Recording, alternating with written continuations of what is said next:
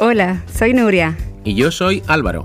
Bienvenidas y bienvenidos a Tumble, el programa donde exploraremos historias de descubrimientos científicos.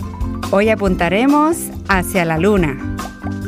Resulta que esa bola de queso en el cielo es sumamente importante para la vida del planeta Tierra. Vamos a averiguar cómo se formó la Luna y qué pasaría si no existiera. Hola, mi nombre es Andrew y tengo 8 años.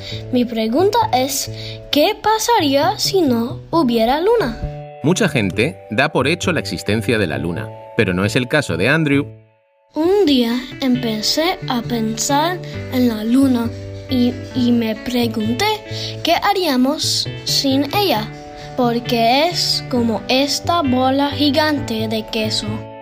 La luna no está hecha de queso, aunque ya me entró hambre. Si lo fuera, olería fatal. La oleríamos desde aquí en la Tierra. Uy, qué asco. Pero me parece que Andrew es listo y sabe que la luna no está hecha de queso. Creo que sin luna no tendríamos olas en el mar. Sí, sabemos que la luna afecta las mareas y cómo las olas suben y bajan en la playa. Y también que brinda luz por la noche. Ah, uh, lobo hombre en París.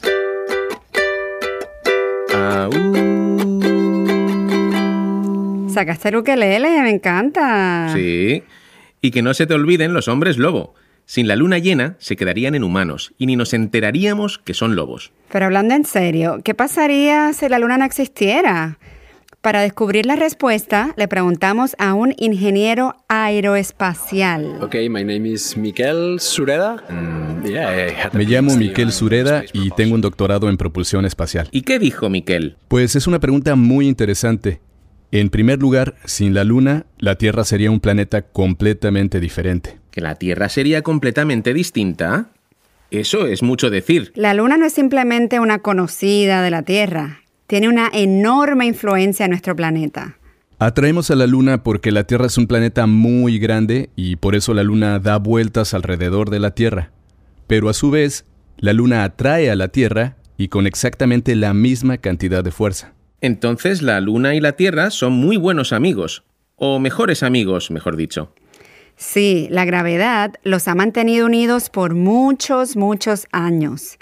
Y gracias a esta atracción gravitacional, la Luna juega un papel muy importante en nuestro día a día, Ah, ¿no solo por las noches? cada momento de nuestras vidas. Si la Luna desapareciera, la respuesta más sencilla es que no habrían mareas en el océano, pero tendríamos muchísimas más consecuencias. Entonces Andrew tenía razón. Miquel dice que no habría mareas. ¿Correcto? Los océanos son unas enormes masas de agua en nuestro planeta y la atracción gravitatoria de la Luna hace que crezcan las mareas. Pero si la Luna desapareciera, todavía tendríamos olas porque el Sol también tira de nuestra agua. Tendríamos mareas, pero serían como un tercio de lo que son ahora. Así que si las mareas fueran 75% más pequeñas, eso tendría un gran impacto en el surf. Y en la vida oceánica, en los ecosistemas marinos, Las estrellas de mar y las pozas de mareas tendrían que mudarse un poco más cerca de la orilla. las estrellas de mar con toda su familia. No hay luna, así que vamos, chicos. A la playa vas con un traje a rayas nada más. Te tiras el... Ok. Ok, ¿y cuáles son las otras consecuencias? El día sería muchísimo más corto porque la Luna frena la rotación de la Tierra. Sin la Luna, el día duraría solo como 5 o 6 horas. Tendrías una hora de escuela, una hora de siesta, no sé, sería todo muy diferente. Solamente una siesta. Inaceptable.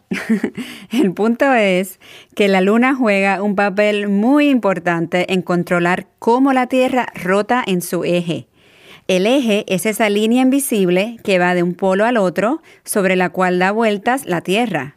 Y ese eje está inclinado unos 23 grados consistentemente día tras día. Nunca cambia. Sin la Luna, el eje rotacional sería inestable. Se tambalearía de manera caótica. Iría de 0 a 90 grados. Esto significa que a veces las partes más frías de la Tierra serían los polos, como ahora. Pero a veces los polos serían las partes más calientes. ¡Qué increíble! La atracción gravitacional de la Luna nos mantiene estables.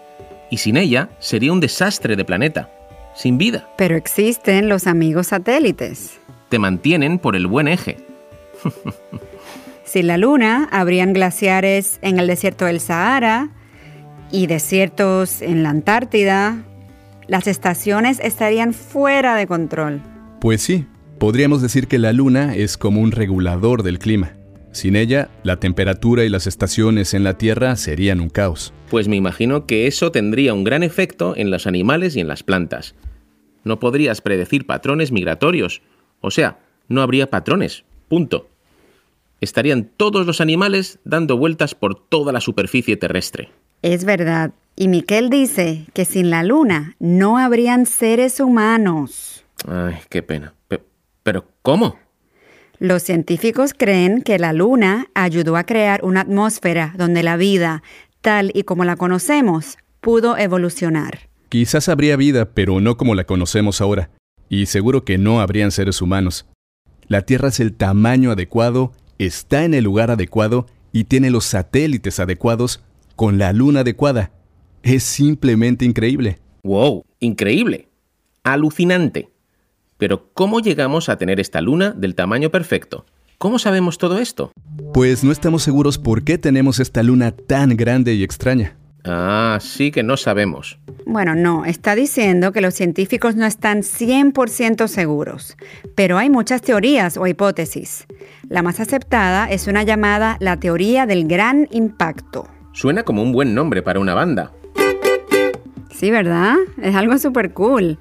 Aproximadamente hace 4 mil millones de años, cuando el sistema solar estaba en su estado bebé, la Tierra andaba por otros vecindarios más inhóspitos. Viajando por las órbitas más peligrosas de nuestro sistema solar. Básicamente, el planeta Tierra era frío, rocoso y estaba siendo golpeado por todo lo que se le cruzaba en su camino. Pero un día, todo cambió. La Tierra chocó con un enorme cuerpo planetario, casi del tamaño de Marte. Esta colisión podía haber sido de muchos ángulos o diferentes velocidades, y casi ninguna combinación hubiera creado una luna.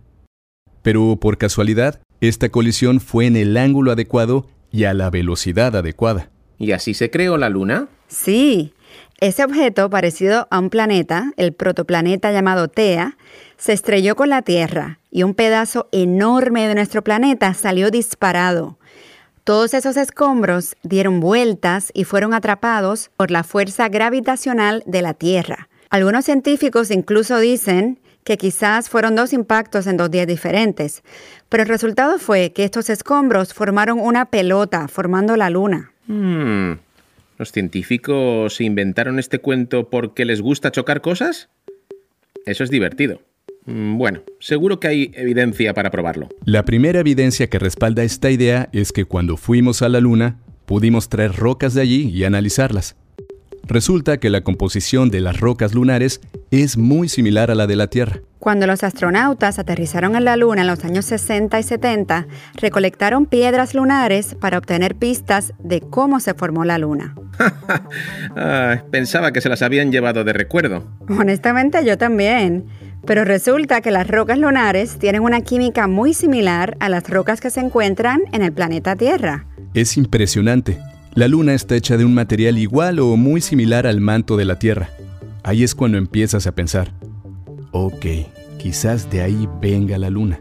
Eso le dio a los científicos una idea de lo potente que tuvo que haber sido el impacto para poder atravesar la corteza de la Tierra y parte del manto terrestre debajo de esta. Y no fue solo un rasguño en la corteza. El impacto prácticamente destruyó al planeta Tierra. Mm, eso suena bastante intenso.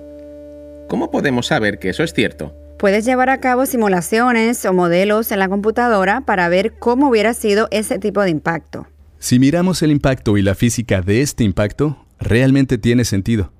En la ciencia, lo que importa es la mejor teoría, la que puedes probar, no la más reciente o nueva. Y esta sigue siendo la teoría más probable. Así que lo que dice Miquel es que en cualquier momento alguien puede proponer una nueva idea de cómo se formó la Luna y se volvería a escribir la historia que acabas de contar. Si tienen evidencia lo suficientemente buena, sí. Miquel es un gran defensor de volver a la Luna para tomar más muestras de rocas, y obtener mejores pistas. De lo que sí estamos seguros es que en algún momento la Tierra no tenía luna. Correcto. También sabemos que la luna se está alejando lentamente de nosotros. Hace millones y millones de años, la luna estaba más cerca de lo que está ahora. De hecho, la luna se está alejando cada vez más y más de nosotros. Para ser exactos, se aleja 4 centímetros cada año. Es algo que podemos medir. ¿Qué? ¿Quieres decir que la luna se está moviendo cada vez más lejos de nosotros? Así son las cosas, o la luna en este caso. Un poquito a lo largo de miles y miles de años significa que los cambios que aprendimos al principio del programa realmente ocurrirán. Las mareas serán más pequeñas, los días serán más cortos y los hombres lobo no tendrán mucho tiempo para cazar. Pero, de nuevo, ¿cómo sabemos que está ocurriendo esto? Cuando los humanos primero fueron a la Luna, pusieron unos espejos mirando hacia la Tierra. Así que ahora, desde aquí, solo tenemos que apuntar unos láseres a esos espejos y podemos medir las distancias de una manera muy, muy precisa. Y eso es lo que estamos viendo. Alucinante. Estamos disparando láseres a la Luna. Ahora mismo. ¿Qué? Así casual. Poner un espejo en la luna fue un verdadero logro. Realmente el concepto de espejos y láseres es una tecnología bastante sencilla. Es lo que usan los contratistas para medir casas, por ejemplo. Si quieres algo un poco más avanzado que cinta métrica. Sí, porque no tenemos suficiente cinta métrica para llegar hasta la luna.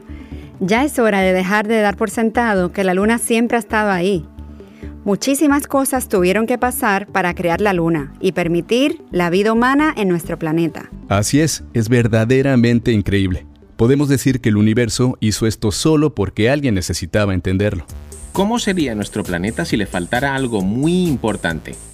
Por ejemplo, ¿qué pasaría si no tuviéramos océanos o no existiera el Sol? ¿Cómo sería la vida de diferente? Haz un dibujo para mostrarnos eso.